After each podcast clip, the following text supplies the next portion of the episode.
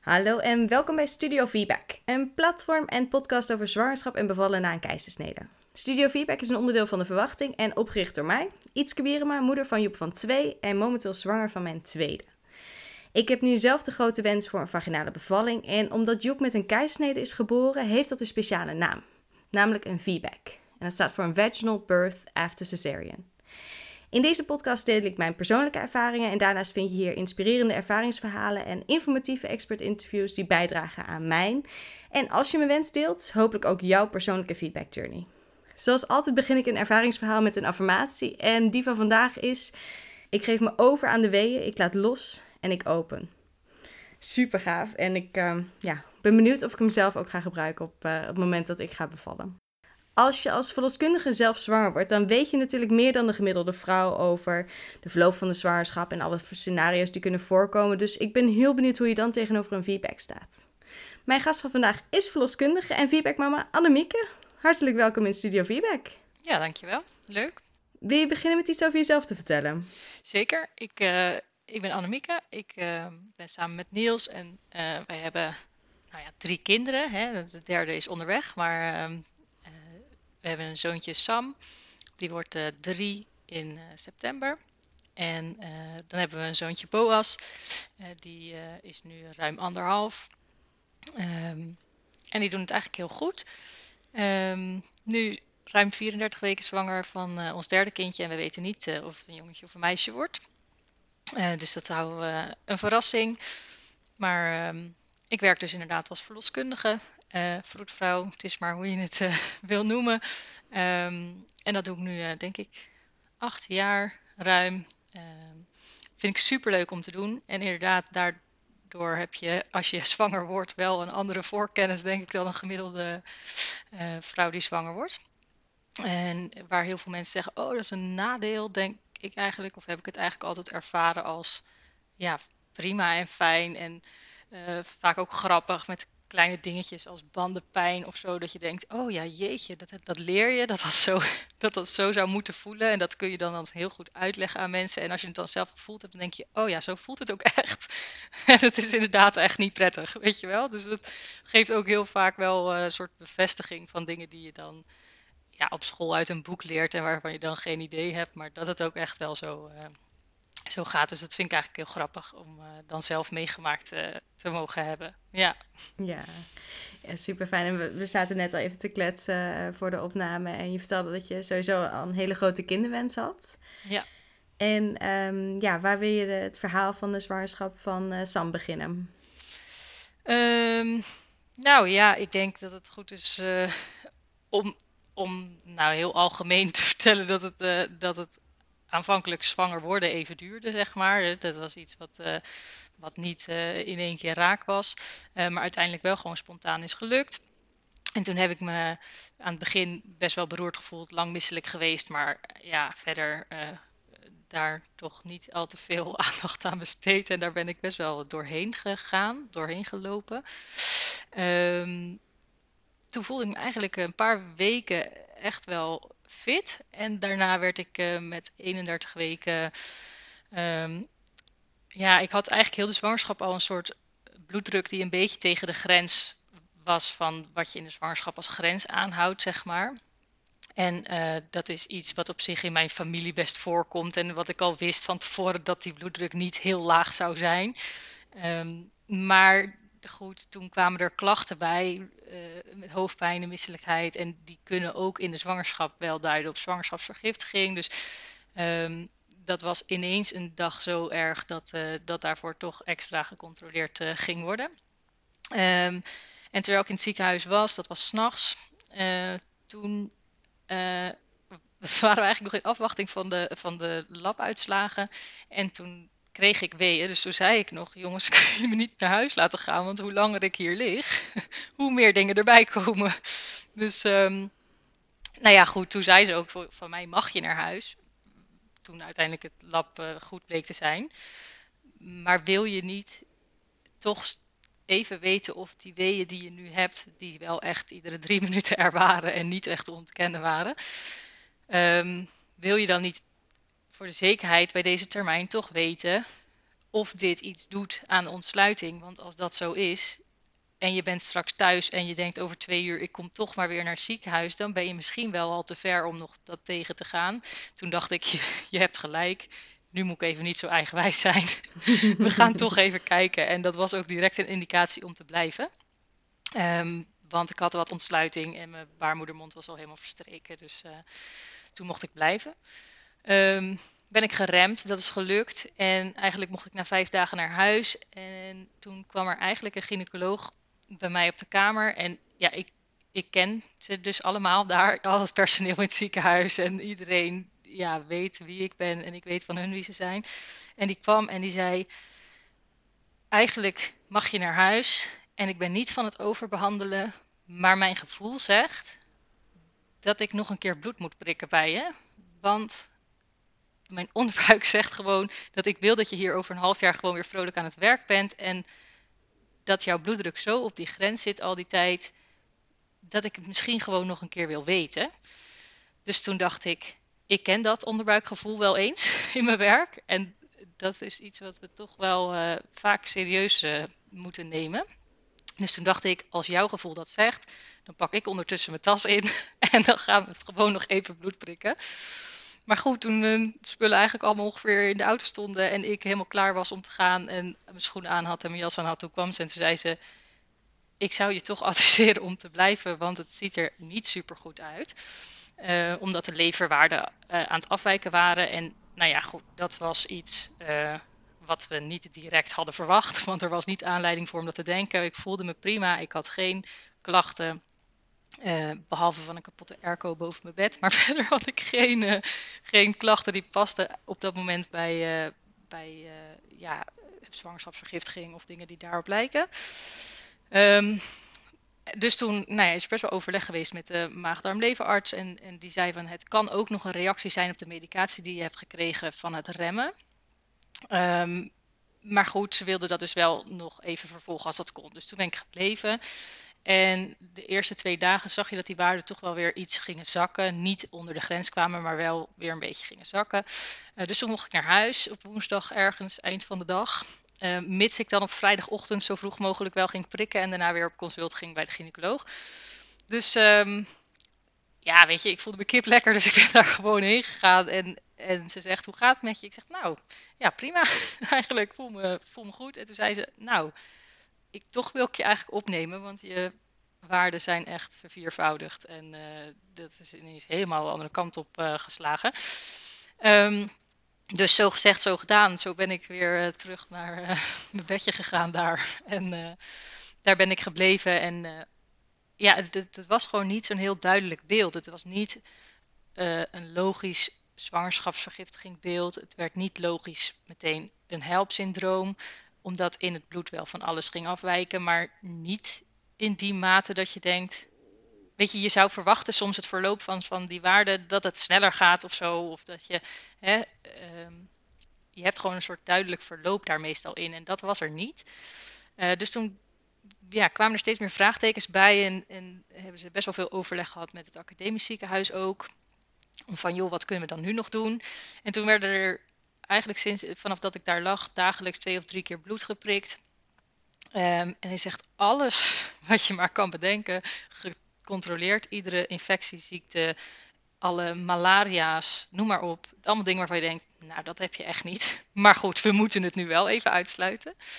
Dat hebben ze inderdaad allemaal uitgesloten. En um, die leverwaarden die gingen dagelijks, verslechterden die. En daar kwamen dagelijks meer rode vakjes in het scherm erbij van dingen die ook gingen afwijken. Terwijl het allemaal niet heel logisch was. En ik me echt nog steeds kip lekker voelde en dacht, laat mij alsjeblieft een rondje om het ziekenhuis rennen. Want ik verveel me hier helemaal te pletter. Dus um, nou ja, uiteindelijk na uh, nog weer week, nee, ik weet niet meer, na een paar dagen misschien al wel. Toen ineens ging het zo, ja, na een paar dagen. Toen ging het ineens alweer uh, heel snel eigenlijk uh, veranderen. En toen uh, was toch het verzoek ook gekomen vanuit het academisch ziekenhuis in, in Leiden om over te plaatsen. Dus dat is uiteindelijk s'avonds laat nog gebeurd. Um, en weet je, al die tijd wisten we op een gegeven moment wel, de vraag is niet of de kleine te vroeg komt. Want ik was op dat moment nou, iets meer dan 32 weken zwanger. Maar meer wanneer dan de knoop doorgehakt ging worden, dat die waarden te slecht werden, zeg maar. Um, dus toen was ik uiteindelijk in Leiden en uh, de volgende dag uh, uh, kwamen, um, nou ja, aan het einde van de middag, een heleboel mensen op mijn kamer die zeiden: We gaan je nu inleiden. Um, dus ja, goed, ergens was dat een, toch een soort klap in je gezicht. Hè, omdat je denkt, oh, ik wil niet prematuur bevallen. En het is nog zo vroeg. En hij had wel longrijping gehad. Maar hè, oh, je wil gewoon niet. Ja, precies. Je wil gewoon, als je daar van tevoren over nadenkt, niet prematuur bevallen. En ik ken vanuit mijn werk natuurlijk heel veel situaties waarin mensen prematuur bevallen. Dus je weet ook gewoon dan wel dat je denkt, oh, dan moet je al die tijd met je kind in het ziekenhuis en die hoort in je buik. En ineens is je zwangerschap klaar. Terwijl ik eigenlijk in mijn hoofd 41 weken zwanger wilde worden. Want ik voelde me pas net een paar weken eigenlijk goed, zeg maar. Dus dat was echt, wat dat betreft, een klap in het gezicht. Maar aan de andere kant ook wel weer dat je denkt, ja jemig, maar dit is het ook niet. Weet je, niemand wist een soort wat er aan de hand was. En op dat moment was wel de, de verdenking heel sterk naar wat het uiteindelijk ook uh, bleek te zijn. Dus acute fatty liver of pregnancy. Dat is een heel ingewikkeld uh, leverprobleem. Daar zal ik niet te, veel over uitweiden. Maar um, uh, ja, goed, weet je, het was ook de onzekerheid en niet. Ik, ik ging daar zelf denk ik nog best wel oké mee, maar dat was voor iedereen om me heen ook lastig. Weet je, voor Niels was het lastig, want die dacht, die heeft echt gedacht, ik wil je niet kwijt, zeg maar. Weet je, voor hetzelfde geld gaat het ineens helemaal mis en, en ben je er straks niet meer. Of, en, en dat maakte ook wel de situatie best onrustig dat je gewoon ook niet weet. Niemand wist wat het was. Dat je niet weet waar het heen gaat. Dus het, het luchtte ergens ook op dat dat stukje zou ophouden, zeg maar. Of tenminste, dat eh, weet je nooit zeker, maar dat bleek achteraf dan wel zo te zijn. Maar, uh, dus dat daar een soort ja, in ingegrepen werd. Um, nou was op dat moment de situatie dat die kleine in stuit lag. Dus het enige wat ze nog wilde doen was uh, proberen om te draaien. En ik kreeg een half uur om daarover na te denken of ik dat wilde. Maar goed, dat wist ik gelijk dat ik dat wilde proberen. Want ik dacht, ja, uh, weet je, ik kan ook achteruit inparkeren. Maar vooruit is toch uh, in dit geval voor kind wel iets makkelijker dan achteruit. Dus laten we het vooral proberen. Um, daar hebben ze zeven pogingen voor gedaan, die alle zeven mislukt waren. In allerlei verschillende samenstellingen van gynaecologen en assistenten en weet ik het allemaal. Maar dat mislukte. en toen um, ja, werd besloten om uh, met een ballonnetje eigenlijk uh, direct uh, te starten. en ik had natuurlijk van, omdat ik eerder geremd was geweest, al wel wat ontsluiting. Dus dat was op zich prettig. Maar ja, het ging ook eigenlijk heel snel. Ik denk dat dat toch een soort teken van je lijf is dat er iets niet helemaal goed gaat. Um, want dat ballonnetje dat ging erin om volgens mij vijf uur, half zes of zo, vind ik het. En om uh, half acht was hij er al uitgevallen en uh, had ik al weeën. Dus dat ging eigenlijk uh, vrij vlot. Um, en vanaf dat moment ging het eigenlijk ook heel goed.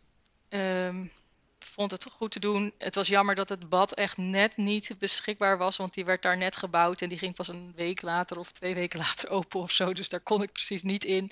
Maar goed, ik heb echt onder de douche en op de bal en ik heb echt uh, alles kunnen doen wat ik wilde, zeg maar. Het was ook super fijn dat de gynaecoloog zelf uh, op de kamer kwam om nog te hebben over uh, wat, je, wat wil je graag, zeg maar. Ik had nog een geboorteplan gemaakt voor het geval dat ik zou komen op een plek waar mensen me niet kennen, zeg maar. Zoals dat nu was. In het academisch ziekenhuis komen wij natuurlijk niet heel vaak. Dus uh, nou ja, goed, die, die heeft echt alles doorgenomen. En uh, ik had eigenlijk de wens om um, uh, op alvorens te bevallen. omdat ik dat toch ook wel weet dat dat beter is bij een stuitligging, zeg maar. Of dat, dat er meer ruimte is. En, altijd, ook bij hoofdligging. Maar dat dat dus voor stuitligging zeker ook een goede optie is. Um, en zij heeft echt al die wensen doorgenomen. En, en uh, dat was het enige punt waarvan ze zei: Je moet weten dat ik me daar niet bekwaam in voel. Ik heb nog nooit een baby in stuitligging in Alforce aangepakt. Maar ze zegt: Als jij dat wil, dan ga ik dat doen. Want ik weet ook dat die onderzoekers zijn die zeggen dat dit prima is. Maar um, ze zegt, het kan wel zijn dat ik daardoor misschien wel een iets meer zenuwachtige indruk maak. Of dat het dan net niet helemaal is zoals je dan hoopt dat het gaat. En uh, dat gaf mij ook wel de gelegenheid om daarover na te denken. En toen dacht ik, ik heb in de basis liever dat zij er staat zoals ze zichzelf zeker voelt, dan ehm, dat zij heel onzeker wordt en daardoor dingen gaat doen die ik ook niet wil. Dus toen dacht ik, nou dan is dat fijn dat ze dat gewoon gezegd heeft. En dan kan ik dat ook loslaten. En ze zegt, we kunnen echt gewoon kijken hoe lang, in welke houdingen. Maar misschien op het laatste moment dan toch anders, zeg maar. Dus er werd echt wel heel goed meegedacht. En uh, ze was echt, ik denk wel een half uur op mijn kamer om het daarover te hebben. Dus het was echt wel heel fijn. Um, dus nou ja, toen, eh, ging het eigenlijk gewoon vlot tot 5 centimeter en daar bleef het eigenlijk hangen. En ik voelde dat aan alles. Mijn weeën werden niet minder, maar ik voelde gewoon dat daar beneden niks gebeurde. Um, dat werd dus ook met inwendig onderzoek uiteindelijk bevestigd. En um, toen bleek die kleine toch wat meer dwars te zijn gaan liggen. Ja, goed, ook met 33 weken is dat echt groot dwars, dus dat gaat er niet uit. Dus um, toen kwam uh, de keisnee ter sprake. En toen zat ik nog zo dat ik dacht, ja, maar we gaan niet zomaar een keisnede doen. Kom op, weet je, ik doe dit werk. Ja, bevallen is niet leuk, vind die wee niet lekker, maar ja, dit gaan we niet zomaar een keisnede doen. Um, dus toen zei ik ook van, joh, zijn er andere opties? En toen zei ze, nou weet je wat we nog kunnen proberen is um, je weeën nog sterker maken met bijstimulatie. Om te kijken of dan die kleine misschien geneigd is om door die druk die dan nog weer sterker wordt, toch goed te gaan liggen. Uh, of weer terug in stuit dan eigenlijk. Um, dus dat hebben we geprobeerd. En daar hebben ze ook echt alle tijd en kans voor gegeven. Uh, tot het moment dat ik zelf zei. En nou gaan we echt niet meer. Want ik had echt vanaf het moment dat die, dat die bijstimulatie aanging, een weeënstorm. Um, waar ik niet uitkwam. En uh, uh, er veranderde qua ontsluiting niks. Dat voelde ik ook echt aan alles. Want het voelde niet alsof de druk daar zat waar het moest zijn. Um, wat op zich logisch is met een kind wat natuurlijk niet goed ligt. Maar um, nou ja, goed. Toen zei ik op een gegeven moment... Ja, er is waarschijnlijk niks veranderd. Dat mag je nog even checken, maar dan is het wel klaar. Dus ja, dat was helemaal oké. En er was inderdaad niks veranderd. Dus toen, toen werd ook de knoop doorgehakt dat het een keizersnede ging worden. Um, en ja, eigenlijk was dat. Uh, uh, toen, toen was het voor mij mentaal ook wel klaar, zeg maar. Dat ik dacht, oké, nu gaan we een keizersnede doen. Prima, huppatee, we gaan naar OK. Dan heb je binnen 10 minuten een baby. En dan is het klaar. Alleen toen was er een klein minpuntje dat er iemand nog voor moest. En toen nog iemand. Oh, en toen nog iemand. En uiteindelijk, vanaf het moment dat de beslissing is genomen, totdat ik uh, uh, op OK was, heeft 2,5 uur geduurd. Oh jeetje. Uh, ze hebben geprobeerd mijn weeën te remmen, maar dat lukte niet meer. Dus ik heb al die tijd extra nog in die weeënstorm gezeten. En dat viel wel echt tegen. Want toen was in mijn hoofd het knopje om. Ja, probeer en, jezelf dan nog maar te motiveren dat je ja. hier gewoon even doorheen moet en dat het met een goed doel is. En... Ja, dat oh. was. Ja, en, en weet je, het is super fijn, want mijn eigen collega, uh, waar ik mee in de praktijk ook werk, uh, was erbij. En die wist ook heel goed wat ik wel en niet wilde. En uh, ik zei altijd, ik wil eigenlijk geen pijnstilling. Tuurlijk zijn er uitzonderingen, maar ik wil eigenlijk geen pijnstilling als het niet hoeft. En op een gegeven moment, want er kwam steeds weer iemand die zei, ja, ja, je mag echt over een half uurtje mag het. En na dat half uur zei ze, ja, sorry, er moet toch nog iemand tussendoor. En op een gegeven moment durfde ze eigenlijk een kamer niet meer op, want ze dacht, ik durf niet meer naar binnen, want ik kan echt niet nog een keer zeggen dat het weer niet gaat. En toen zei ze van, joh, wil je anders ter overbrugging nog uh, remifentanil? En toen zei ik, ja, doe maar. En toen zei mijn collega, Annemiek, weet je dit heel zeker? Want iedereen snapt als je nu ja zegt, maar weet je zeker dat je dit wil? En toen dacht ik, nee, ik wil dit echt niet. Ik wil echt niet. Stel, bij die termijn, die kleine heeft toch ademhalingsproblemen na de bevalling. Wat heel goed kan bij die termijn. Toen dacht ik, dan ga ik mezelf altijd afvragen of dat toch aan dat beetje remifentanil heeft gelegen. Dus ik was heel blij dat ze dat zei. Um, ook al zegt ze zelf nog wel eens, oh, ik voel me zo lullig dat ik dat op dat moment wil zeggen. Maar ik was super blij dat ze dat gezegd heeft, want uh, um, daardoor heb ik dat inderdaad ook niet gedaan. En achteraf ben ik daar super trots op toch, dat ik dat gewoon, dat ik daarvoor toch nog gewoon even heb doorgebeten, zeg maar. Um, nou ja, goed. En, en vervolgens mocht ik uiteindelijk toch naar die OK. En uh, uh, ging het allemaal wel snel. En daar was het enige ja, minpunt, als ik dan een minpuntje moet noemen, uh, dat, dat geboortefotograaf Jessica, die mocht niet mee naar de OK, terwijl eigenlijk aanvankelijk was gezegd dat dat wel mocht, maar de anesthesist had geen zin. Oh. Ja, ja, toen dacht zin. ik... Ja. Jij had ook geen zin om 2,5 uur te wachten. Nee, precies. Omdat hij nog even koffie wilde drinken, waarschijnlijk na zijn vorige OK. Of weet ik veel. Oh. Weet je wel, dat je denkt, oh ja, ik heb ze echt gesmeekt, serieus huilend, of dat niet toch mocht. En toen mocht uiteindelijk mijn collega mee. Ja, dat is natuurlijk voor die anesthesist een veel dommere keuze. Want die heeft gewoon met onze diensttelefoon, uh, ik denk 80 foto's gemaakt of zo. Maar ja, die maakt natuurlijk niet foto's die specifiek alleen maar gaan over kind, moeder, vader. Dus eigenlijk staat die man overal op. Maar ja, Jessica heeft hem super mooi nabewerkt. En ik ben er nog steeds heel blij met die foto's. Maar ik dacht wel echt, oh, je bent echt nou ja, ik vind je niet zo'n hele aardige man, dacht ik. Dat jij dit, dit ding nu verpest omdat je er geen zin in hebt. Terwijl het voor mij eigenlijk heel belangrijk is. Ja. Ehm, en daarna, uh, ja, die kleine die, die deed het goed. Daar hebben ze echt de tijd voor genomen. Want die naafstreng mocht uitkloppen. En uh, uh, Niels mocht de naafstreng gewoon doorknippen. Weliswaar door dat zeiltje heen. Maar goed, ze hebben al die tijd wel die kleine dus bij ons gehouden. Weliswaar met het zeil ertussen. Um, maar daar hebben ze wel echt de tijd voor genomen, zeg maar. Dus dat was super fijn. En um, nou ja, toen daarna, ja, weet je, dat is het lastige. Dan, dan wordt je kind weggehaald. Want zeker bij die termijn hebben ze gewoon meer ondersteuning nodig. Dus, dus logisch en oké. En Niels ging mee. Um, en Jessica kon natuurlijk vanaf daar de foto's wel weer overnemen. Um, maar toen moest ik nog gehecht en toen moest ik nog naar de verkoever. Daar was het super druk. En um, uiteindelijk duurde het nog twee uur voordat ik dan weer terug was bij mijn eigen kind. En dat is ook wel echt dat ik denk, oh, als stel het wordt weer een seksshow, dan hoop ik echt dat dat anders kan. Want dat is echt eigenlijk het meest pijnlijke wat er is. Ook al weet je, die kleine is niet weg geweest bij Niels. Dus, dus het is zeker weten, ons kind. Je komt aan bij een kind. Ja. Die op papier jouw kind is, waarvan iedereen om je heen zegt dat dat zo is. En wat je ook gelooft, maar waarvan je denkt: dit, hele eerste stuk, dat heb ik wel gemist, zeg maar. Dat is gewoon. En oké, hè, want het was, het was prima voor de termijn en het was nodig. En, en ik heb de foto's daarvan gezien. En, maar het is toch nooit hetzelfde als dat je er zelf bij zou zijn. Dus dat, dat is, ja, jammer. Maar wat het was. Ja. Nee, maar ik kan me dus, heel goed ehm, voorstellen dat je daar dan extra op zit bij een volgende bevalling. Dat je denkt van, nou, dit is voor mij gewoon echt iets heel belangrijks. Ja, ja. ja als dat anders kan, weet je, kijk, eh, weet je, zou je weer met 33 weken bevallen, kijk, dat red ik inmiddels gelukkig niet meer, maar dan, uh, dan zou dat niet kunnen. Maar uh, ja, ga ik toch gewoon naar die uitgerekende data, dan hoop ik wel echt dat dat anders zou kunnen als het weer een keizersnede zou zijn. Ja, ja. ja.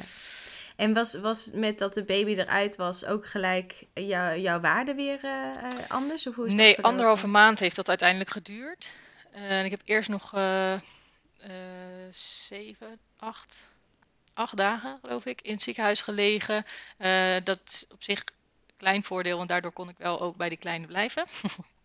um, maar de, na acht dagen toen mocht ik uh, naar huis omdat het voldoende daling had laten zien. En dan was het niet weg en ik moest het wel regelmatig nog, uh, nog prikken. Maar um, die daling zat er zodanig in dat ze zeiden: Oké, nu kun je naar huis. En eigenlijk vond ik dat het ergste wat er was, want toen moest ik mijn kind achterlaten en dat vond ik echt verschrikkelijk.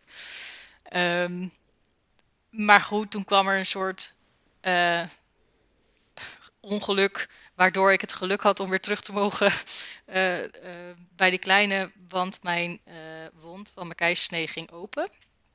Um, vanaf de buitenkant een klein stukje en ik kreeg daar super veel last van. dus op dag 11, dus ik was net ja, 2,5 dag of zo thuis. Toen werd ik weer opnieuw opgenomen. Um, en heeft de gynaecoloog een stukje van de wond opnieuw moeten openmaken. Wat heel pijnlijk was zonder verdoving. Zonder verdoving? Echt als ik, ja, ja, want ze moesten nog kweken uitnemen van alles wat oh, eruit kwam. Shit. En daar wilden ze niet de verdoving in gemengd hebben. Dus totdat dat klaar was, werd dat niet verdoofd. En ik, ik hoor nog zeggen, die gynaecoloog tegen de verpleegkundige, de verpleegkundige heette Lia. Die zei, Lia, mag ik het mesje? En toen dacht ik, wat was je dan nu aan het doen? Als dit geen mesje was, het was met een wattenstokje. Dus uh, poog ik aan het doen om er voldoende uh, ja, troep uit te krijgen voor een kweek, zeg maar. En ik dacht echt, nou, ik heb altijd is kort jakje ziek geneuried en mijn haren uit mijn hoofd getrokken. ja, dat is Ja, en oh, oh ja, het was, ja, dat was echt. Nou, ik zou alles van die bevalling nog over kunnen doen, zeg maar. Weet je, ik kan echt wel goed terugkijken door alle keuzes die gemaakt zijn in overleg en, en eh, dat er altijd is meegedacht. Maar als ik dat nooit meer zou hoeven doen, dan zou dat echt heel fijn zijn. Want dat was echt verschrikkelijk. dat deed zoveel zeer. Niks daarna doet nog echt zeer, geloof ik. Want als mensen vragen hoeveel pijn doet het, dan denk ik, nou, op schaal van 1 tot wond openmaken zonder verdoving is dit een 3. dus, um, maar goed, ik mocht daardoor wel weer even terug, uh, nog weer, uh, ja, ik denk 5, 6 dagen of zo. Um, totdat, ja, daarna mocht ik weer naar huis. Maar ik mocht dus wel weer even wat langer uh, bij die kleine zijn. Dus dat was op zich dan wel weer een voordeel. Ja. Um, en hoe deed hij het? Hij deed eigenlijk supergoed. Hij is wat je, je verwacht, kinderen die, die te vroeg geboren worden, dat ze, dat ze eerder geel worden. Daar hebben ze meer risico op. En dat ze toch uh, moeite hebben met temperatuur, met drinken en weet ik het allemaal. Dat had hij eigenlijk allemaal niet. Hij was binnen no time ook uit de couveuse. Had dan ook gelijk geen kruiken meer nodig, want dat hadden ze gedaan. Toen was hij veel te warm geworden. Dus uh, dat, we hebben van hem nooit gemerkt wat dat betreft dat hij echt prematuur was. En uh, ook in de jaren daarna helemaal niet. Uh, tot twee jaar moesten we naar de premature poli met hem voor die begeleiding van fysio en kinderarts en orthopedagoog en weet ik het, logopedist geloof ik. daar is nooit, nooit één moment van zorg eigenlijk geweest. Hij is heel het eerste jaar heeft hij nooit koorts gehad en weet ik het allemaal. Hij heeft echt. Oh wow. Ja, precies. Dus daar mochten we echt eh, ja, super blij mee zijn. En, en eh, dat, dat ja, was eigenlijk heel bijzonder. Ja, ja. ja zeker. absoluut. En in het kader van de tijd gaan we gewoon al best wel rap weer door naar de, de volgende valling. Want die kwam ook best wel snel uh, daarachteraan. Zeker, ja. ja. Want na een half jaar was ik gestopt, of na, na ruim vijf maanden was ik gestopt met de borstvoeding. En toen hadden we bedacht, weet je, de eerste keer duurde het best wel lang voor ik zwanger was. Um, en we vinden het niet erg als kinderen snel op elkaar zitten, want het liep supergoed. Weliswaar was een herstel, duurde lang, maar daarna liep het eigenlijk supergoed. Um, en toen dachten we, ja weet je, als het gelijk raak is, is het oké. En als het nog een jaar duurt, is het ook oké. Weet je, dus de, uh, dat was, was eigenlijk uh, hoe we erin stonden. En ik heb wel nog tegen Niels gezegd: joh, ik ben net gestopt met de borstvoeding. Dus mijn lijf staat nog een beetje in standje hormonaal. Dus het kan wel zijn dat het nu veel sneller raak is, omdat mijn lijf het gewoon al een keer gedaan heeft en nog een beetje in die modus zit. Uh, dat was de, en toen zei hij, ja, maar dan is het toch goed? Ja, toen dacht ik, ja, maar dat wil ik wel gezegd hebben. Want drie weken later had ik een positieve test. dus uh, oh, kijk. toen was ik gelijk eigenlijk zwanger. ja. Dus uh, ja, en de, die zwangerschap ging eigenlijk vanaf het begin beter. Ik was veel minder misselijk aan het begin. En ik heb me super fit eigenlijk gevoeld. Ik heb wel meer harde buiken gehad. Maar goed, hè, ik werkte ook fulltime en ik had een kind thuis. En uh, ja, het was niet de eerste zwangerschap. En hij was vlot na de vorige. Het was best wel aannemelijk dat dat ging gebeuren, zeg maar. Ja. Um, toen werd ik wel ook weer opgenomen met 30 weken 5 dagen. Dus dat was nog iets eerder zelfs dan, uh, dan bij Sam met, uh, met weeën. Um, ben weer geremd, dat is gelukt. Dat ging eigenlijk heel goed. En daarna uh, met advies, doe zo min mogelijk naar huis. Um, ja, dat is pittig en dat is lang en dat is lastig met een kind die dan echt nog heel jong is dan. maar goed, we hebben superveel hulp altijd gehad van ouders en schoonouders. En uh, ja, dat, dat, dat lukt dan gewoon wel. Um, en toen ben ik uiteindelijk met 38 weken en 4 dagen kreeg ik weeën. Uh, ik, ik, wilde ook heel graag uh, vaginaal bevallen. Um, dus ja, we wachten dat inderdaad gewoon af. En ik ben die zwangerschap heel veel gecontroleerd op die leverwaarde. Want ja, ik had de eerste zwangerschap ook geen klachten en die waren toch ook niet goed. Dus um, dat is heel erg gecontroleerd, maar dat bleef allemaal goed. Um, dat gevoel had ik ook wel heel erg. Dat ik dacht, dit is een heel andere zwangerschap. Dus het zegt helemaal niet dat dat weer zo zou zijn. Um, en ja, eigenlijk kreeg ik toen uh, s'nachts weeën en uh, waar ik een soort heel de tijd in mijn hoofd had, oh jemig, nou moet ik dus iemand vertellen dat ik aan het bevallen ben, want ik moet oppas regelen. Dat vind ik eigenlijk een soort ding, weet je wel. Dan denk ik, nou dan weet iemand gewoon dat je aan het bevallen bent en die gaat daarop zitten wachten. En ook al zijn het aan je ouders of je schoonouders, toch dacht ik daar niet zo zin in. Maar eigenlijk bij toeval was die uit logeren. toen begonnen bij mij de weeën. Dus dat was heel uh, relaxed. Want ik zei het in de auto nog. Ik zeg, nou, het zou wel relaxed zijn eigenlijk als ik in zo'n nacht zou bevallen als die dan uitlogeren is. En hij, Niels, die zei echt, jemig, waar maak je je druk om? ik zeg, nou, het zou ik gewoon zo lekker vinden. En toen, die nacht, kreeg ik dus weeën. En het duurde even voordat ik dat door had. ik ging heel vaak s'nachts in bad, omdat mijn buik een beetje of onrustig was of niet lekker kon slapen of zo. En nou, dat ging dus nu ook om uh, kwart over één of zo. En toen dacht ik om kwart over twee, nou, ik ga toch Niels even wakker maken. Want misschien kan hij even in mijn rug duwen, want het doet toch best wel zeer. En toen zei hij, joh, uh, ik denk dat ik je collega even ga bellen hoor, want je hebt echt heel veel weeën. En toen zei ik, nee, ik ben nog nooit vaginaal bevallen. Dus dan, dan wil ik niet dat ze straks zegt dat het maar twee centimeter is. Dus doe maar, um, doe maar niet, want het is het vast niet. Dus uh, en toen een kwartier later zei hij: Ja, sorry hoor, maar ik ga het echt doen. dus uiteindelijk kreeg hij dan mijn toestemming om toch te bellen. Um, en toen was mijn collega daar uiteindelijk, denk ik, om uh, kwart over drie of drie uur of zo. En toen deed ze nog onderzoek en dat was twee centimeter. Zei ik, zie je wel, nou is het maar twee centimeter. En dat wilde ik eigenlijk niet weten. want, want dan kan het nog zo lang duren. En toen zei ze, nou Annemiek, ik denk toch dat we nu al naar het ziekenhuis gaan. Want het wel alsof het heel snel kan gaan. Toen dacht ik, oh, oké. En toen zei ik nog, ja, maar zijn we dan niet veel te vroeg en duurt het dan niet super lang? En hè, dan zit ik heel de tijd in zo'n ziekenhuis en uh, zit je toch niet op te wachten? Toen zegt ze, nou, ik denk toch dat we moeten gaan. Nou, oké, prima. Zo gezegd, zo gedaan. Ik vertrouw dat. ik ken mijn collega's. Dus uh, uh, toen zijn we inderdaad naar het ziekenhuis gegaan. En daar had ik eigenlijk al, toen ze daar weer ging checken op een gegeven moment, na een half uurtje of zo, uh, had ik 7 centimeter. dus toen ging het inderdaad heel snel. Ja. Um, en toen ben ik in bad gegaan en heeft mijn collega uh, een verloskundige van het ziekenhuis gebeld, die ik ook graag bij de bevalling uh, wilde hebben. Want ja, dat is dan misschien het voordeel als je, als je zelf verloskundige bent, dan kan je daar ook een beetje in, in kiezen. Um, dus nou ja, goed, zij, zij kwam ook en um, ja, dat bad vond ik super fijn. Jessica was er ook weer bij. Dus uh, um, ja, toen, toen was alleen het moment dat die verloskundige van het ziekenhuis ook binnenkwam. Uh, het moment dat ik eigenlijk ook heel veel last kreeg van die wond. Van mijn keizersnee. En dat was heel dat stuk daarvoor nog niet geweest. Um, dus, dus dat was echt, zij kwam binnen en ze dacht echt, hé, hey, hallo jongens, had je dat niet even kunnen zeggen? maar het was er ook echt eerder niet. Dus uh, toen kreeg ik eigenlijk best wel veel last van mijn wond. En, en het CTG registreerde niet zo lekker uitwendig, um, omdat die kleine gewoon heel druk was. Dus uh, toen zei ze van, ja, sorry Annemiek, maar ik wil eigenlijk toch inwendig registreren, om even zeker te weten hoe die kleine het doet. Um, want die, die pijn aan die wond is niet een heel lekker teken als je inderdaad eerder een keizersnee gehad hebt. En als dan ook dat hartfilmpje een beetje laat zien dat het er niet goed uitziet, dan is het wel een reden om na te denken. Dus uh, nou, prima, toen heeft ze die inwendige registratie gedaan en die pijn die bleef en die werd echt verschrikkelijk. Maar het ging ook heel snel. En dat CTG was niet super mooi, maar ja, het ging ook heel snel. Dus er was gewoon ook steeds wel dat je denkt, ja, misschien is het wel omdat het zo snel gaat. Misschien is het door die wond. Hm. Um, nou ja, toen had ik echt in no time volledige ontsluiting en, uh, en kon ik gaan persen en ik zat in bad en dat ging eigenlijk heel goed.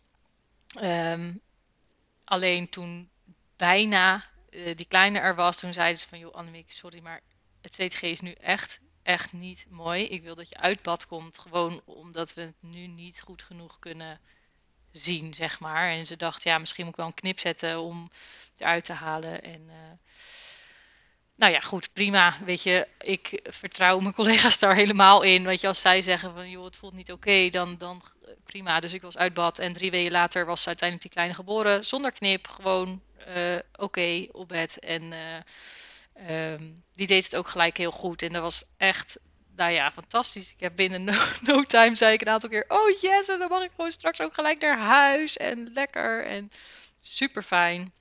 En toen kreeg ik na anderhalf, twee uur of zo onwijze buikpijn. en eigenlijk een beetje ter hoogte van mijn lever. En dat was waarom er ook gelijk alarmbellen bij iedereen aangingen. Want die dacht, oh nee, gaat die lever nu alsnog raar doen? Um, dus toen kwam de gynaecoloog voor een echo en die, uh, uh, daar, daar bleek vocht bij die lever te zitten. Um, maar ja, ze wist natuurlijk niet waar dat dan vandaan kwam. Dus, uh, en ik was echt een soort benauwd en ik had druk gevoel op mijn borst. En ik wilde echt die kleine niet vasthouden omdat het te veel pijn deed. Ademen deed zeer. Alles was echt, voelde me helemaal niet lekker. Um, en goed, toen moest ik naar de radiologie voor nog opnieuw een echo. En uh, uh, tenminste, dat duurde even. maar, um, en toen door gelijk voor een CT-scan. Um, en dat liet allemaal eigenlijk hetzelfde beeld zien, maar niet een groeiend beeld van vocht. Dus hè, als dat natuurlijk eh, van, van uh, weet ik veel hoe groot die plek was, maar uh, als dat er natuurlijk zou gaan groeien, dan lijkt het op dat er nog actief vocht ergens vandaan komt. En je ziet natuurlijk niet of vocht bloed is, of dat vocht water is, of iets. Hè, dat weet je niet op een echo. Um, dus ze zeiden, nou, zolang het niet groeit, dan gaan we kijken of met pijnstilling dit, dit te doen gaat zijn, zeg maar. Um, nou ja, goed, dus zo gezegd, zo gedaan. En, en, toen dacht ik, nou, dan mag ik de volgende dag wel naar huis, terwijl ik nog amper kon staan om de pijn in mijn buik. Maar goed, um, toen waren alle ontstekingswaarden verhoogd. Wat niet zo gek is als er natuurlijk vocht in je buik zit, maar wat wel een beetje tegenviel natuurlijk, dat ik dan toch weer langer moest blijven. Uh, en uiteindelijk na drie dagen mocht ik uh, naar huis. En uh, ja, was, was prima, weet je ik heb wel echt in die kraamtijd het meeste last gehad van mijn wond van mijn keizersnee. Uh, meer dan waarvan dan ook. dus uh, um, dat maakt wel, het werd ook helemaal blauw rondom die wond. Oh, yeah. Dus uh, het, dat maakt wel dat de verdenking heel erg is dat er daar mogelijk toch een scheurtje heeft gezeten die, die deze klachten veroorzaakt heeft. Maar we weten het niet zeker, want ja, het is niet opengemaakt, dus we weten niet zeker of dat zo was. En dat is prima. Daar ben ik heel blij mee, want dat gaf me nu ook wat meer de gelegenheid om toch ook weer te kiezen wat ik dan nu zou willen. Of tenminste, die gelegenheid heb je altijd. Maar uh, als, als het een uterusruptuur bewezen is geweest, dan willen ze eigenlijk het liefst een keizersnede doen volgens de richtlijnen. Nou had ik daar denk ik alsnog niet voor gekozen. Maar uh, uh, dan was het misschien wel wat meer duwen en trekken geworden, zeg maar. Uh, van joh, wij willen het wel, ik wil het niet. Uh, en nu zeiden ze, ja, weet je, het is niet bewezen, we vermoeden het sterk. Maar als jij zegt, ik wil vaginaal bevallen, dan gaan we dat gewoon doen. Ja. Dus uh, dat is heel fijn. Dus nu mag ik gewoon weer, ja, weer gewoon vaginaal bevallen. Want dat ja. was toch echt veel relaxter. en veel fijner en veel beter voor mijn herstel en voor alles eigenlijk. Dus um, ja, niet helemaal uh, verhalen waarvan je denkt het ziet er super relaxed uit. Maar als ik terugkijk op allebei die geboortes, dan denk ik ja, prima. Weet je, de dingen gingen in overleg. Uh, er waren mensen bij die ik er graag bij wilde hebben. Um, ja, prima. Weet je, er is gewoon over alles gecommuniceerd. Ik, ik voelde ook dat ik gewoon keuzes mocht maken. En, uh, en nu ook weer, zeg maar. Dus tot nu toe denk ik, ja, fijn. Gewoon wel, ja. ja. Ja. ja. Nee, het, is, het is wel interessant om te zien, want jij, jij hebt natuurlijk als verloskundige veel meer kennis over nou, de risico's. En, en dat kan je aan, denk ik, aan de ene kant wat angstiger maken. Want je ziet ook veel meer in de praktijk en je ziet gevallen waar dingen niet lopen zoals je wil. Maar je hebt ook heel erg veel vertrouwen in het team om je heen. Uh, ja. In, nou ja, dat in principe risicoprojecteren is heel klein. Ja. En ze hebben je heel goed in de gaten gehouden. Maar ik denk wel, ja. Ik zit natuurlijk ook te kijken van eh, met mijn eigen bevalling en hoe ik er dan in sta en wanneer ik wat zou kiezen. En dat pijn bij het litteken zou bij mij wel echt iets zijn van, oh ja, weet je, wat doe je daar dan mee? Maar ja, dan kijk ja. je dus ook naar andere elementen. Dus, weet je, wat doet het hartje en hoe snel gaat de ja. bevalling? En maak je daar ja, een keuze en, in? en weet je, zo'n hartfilmpje is niet um, zaligmakend, hè? Want, want het is niet zo dat, dat het hartfilmpje zorgt dat, dat je altijd zeker weet dat dat zo is. Was bij mij dus ook niet. Achteraf denken we, gezien hoe het verloopt daarna, dat, dat zal wel een teken geweest zijn dat die Ja. wond toch niet helemaal lekker was. Maar zo'n CTG bevestigt niet alle eh, rupturen. Nee. En inderdaad, het ging nu ook nog eens snel. En dat kan ook vaak zijn dat kinderen denken, zo dat is snel. Huh, Ja, ik krijg het hier een beetje warm nou? van. Ja, precies. Ja. Dus, en je dus weeënpatroon hield dus wel ook gewoon aan nog. Ja, ja, Ja. ja, en alleen het was wel, ik had echt non-stop pijn aan die wond. Dus, dus het was soms een beetje lastig bijna te herkennen eh, wat het dan was, zeg maar. Want tijdens die wee had ik wel nog meer last van die wond, maar tussendoor ging dat ook echt niet weg. Weet je, het Ja. bleef gewoon echt constant zeer doen daar. Ehm, en en dat maakt ergens ook onzeker. Maar aan de andere kant dacht ik ook, ja, misschien. Ik had die zwangerschap of die bevalling daarvoor natuurlijk ook een weeënstorm gehad. Toen zakte het ook eigenlijk tussendoor nagenoeg niet weg. Alleen was dat meer in mijn rug. En nu dacht ik, ja, misschien voelt dat wel zo als het in je buik zit. Weet je wel, je weet het natuurlijk ook niet. En weeën doen zeer. dat kan ik niet ontkennen. Um, dus, dus ja, dit, je weet niet zeker of die pijn dan toevallig op die locatie zit. Of dat het daar zit omdat daar iets aan de hand is, zeg maar. Dus ja, je benoemt dat dat zo is. En dan weet je dat, dat de mensen om je heen denken: oh jee, dat is geen handige locatie voor pijn. maar, maar het is niet dat, je, dat er meteen stress was of zo, zeg maar. Niet, niet zichtbaar. Ik hoorde echt wel achteraf mijn collega's zeiden: nou, ik kreeg het wel een beetje warm van. Maar niet, niet dat dat zo is uitgestraald, zeg maar. Ja. En wat zou voor jou dan een doorslaggevende factor zijn dat je zou zeggen van nou dan, dan in dat geval had ik toch echt gezegd van jongens we gaan een keisnee doen of hadden de uh, zorgverleners misschien dat aangegeven? Ja, dat hadden ze zeker gezegd. Weet je, er was nu uh, last minute. Weet je, er was natuurlijk een andere verloskundige op de afdeling gewoon aan het werk. En de afspraak van hun onderling was ook wel dat zij wel ook het CTG in de gaten zouden houden. En dat je niet beïnvloed wordt door persoonlijke emotionele betrokkenheid, zeg maar. Um, en toen ik dus net op bed lag, uh, toen was die, uh, of na één week of zo, kwam die verloskundige heel even om het hoekje kijken van, is die kleine er bijna? Weet je wel, zo van, uh, dus toen zei ze ook, ja, ja, die, die, is er bijna. En dat kreeg ik mee dat zij er was. Toen dacht ik, oeh ja, dit hartfilmpje ziet er echt niet goed uit. Maar op dat moment was het niet meer een optie om, om nog voor een keisnee te gaan, zeg maar. Want die kleine was er echt al zo bijna. Okay. Uh, ja, kijk, en was het een stadium eerder, nog voordat je begint met persen, en had ik dan zoveel pijn en zo'n hartfilmpje, dan hadden zij zelf ook gezegd, joh Annemiek, sorry, maar uh, dit Wij is niet adviseren sterk. Ja. ja. en dan had ik dat ook gevolgd. Ja. Weet je, en mijn gevoel nu is heel sterk dat ik uh, primair een keisnee zou ik echt, echt nooit willen. Niet, niet kiezen. Sowieso vind ik kiezen voor een keisnee, het past niet bij mij. Ik vind het echt heel mijn herstel tussen de eerste en tweede, daar zit een mega verschil tussen. En nou had ik ook echt wel het slechtste herstel wat je na een keisnee kon bedenken bij de eerste. Maar goed, maakt niet uit. De, uh, ik zou daar nooit voor kiezen. En zeker niet als je nu twee kleintjes al hebt rondlopen, daar komt een derde bij. Ja, dan, dan wil ik nooit meer hoeven herstellen van een keisnee, maar al helemaal niet preventief. Want ik, ik geloof echt heel erg dat een kind bepaalt wanneer het moment is om geboren te worden. En ik vind ook echt dat mijn lijf en mijn kind mogen beslissen wanneer dat zo is.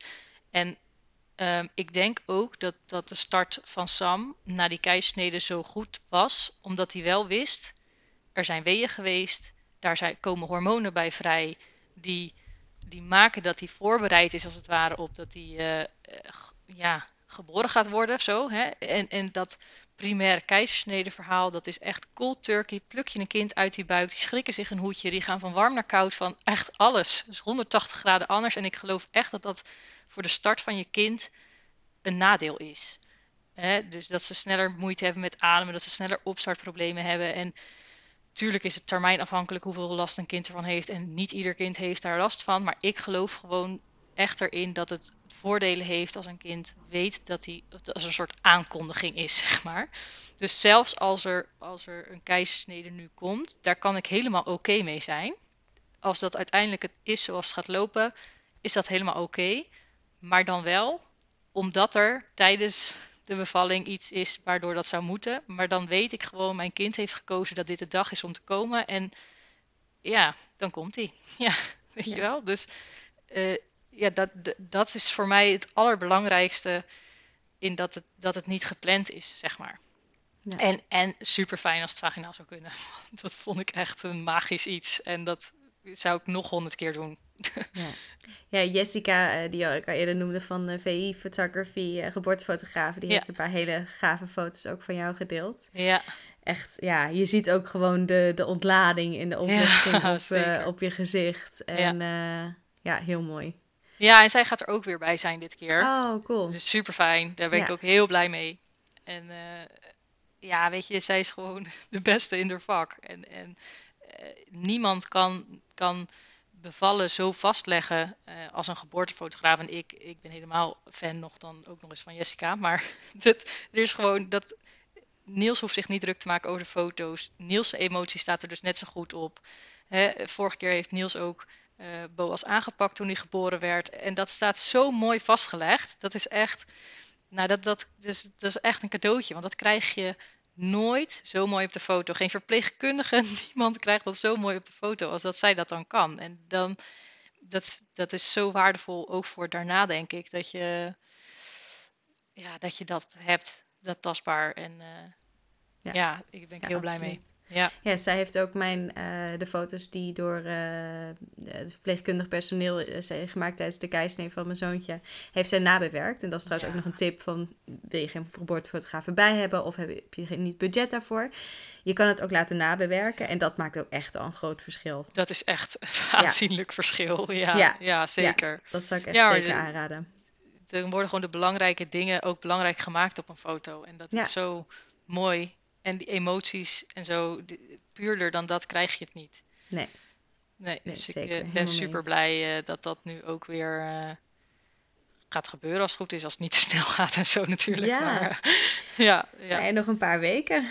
Spannend. Ja, ja ik ben benieuwd. Maar wat mij betreft mag het nog best wel even duren. Maar ja, ik ja, het, het, kan ook langzaamaan komen natuurlijk. Dus uh, ik weet hoe het is om te vroeg te bevallen, dus het zou in theorie kunnen. Maar mentaal denk ik, nou, uh, ik nog lekker even blijven wil nog even zwanger zijn en die bewegingen voelen. En uh, ja, het hoeft voor mij wat dat betreft echt nog niet klaar te zijn. Nee. Nee. nee ik hoop dat je een hele fijne bevalling hebt straks. En bedankt voor het delen van je verhaal. Ja, graag gedaan. Op studiofeedback.nl deel ik meer informatie en foto's van Annemieke. En op Instagram praten we verder over de onderwerpen die vandaag naar voren zijn gekomen. Um, wil jij jouw persoonlijke verhaal delen? Of ken je een professional die echt het verschil kan maken in uh, mijn feedback journey en die van andere vrouwen? Laat het me vooral weten. En heb je met plezier geluisterd? Um, je helpt me ontzettend door uh, de podcast te delen met uh, vrienden, familie op Instagram. Of om een uh, review achter te laten. Dat kan in de Apple Podcast app, via Google, via Instagram. Um, je helpt mij er ontzettend mee en ik vind het altijd super leuk om te lezen wat je ervan hebt meegenomen. Tot de volgende keer.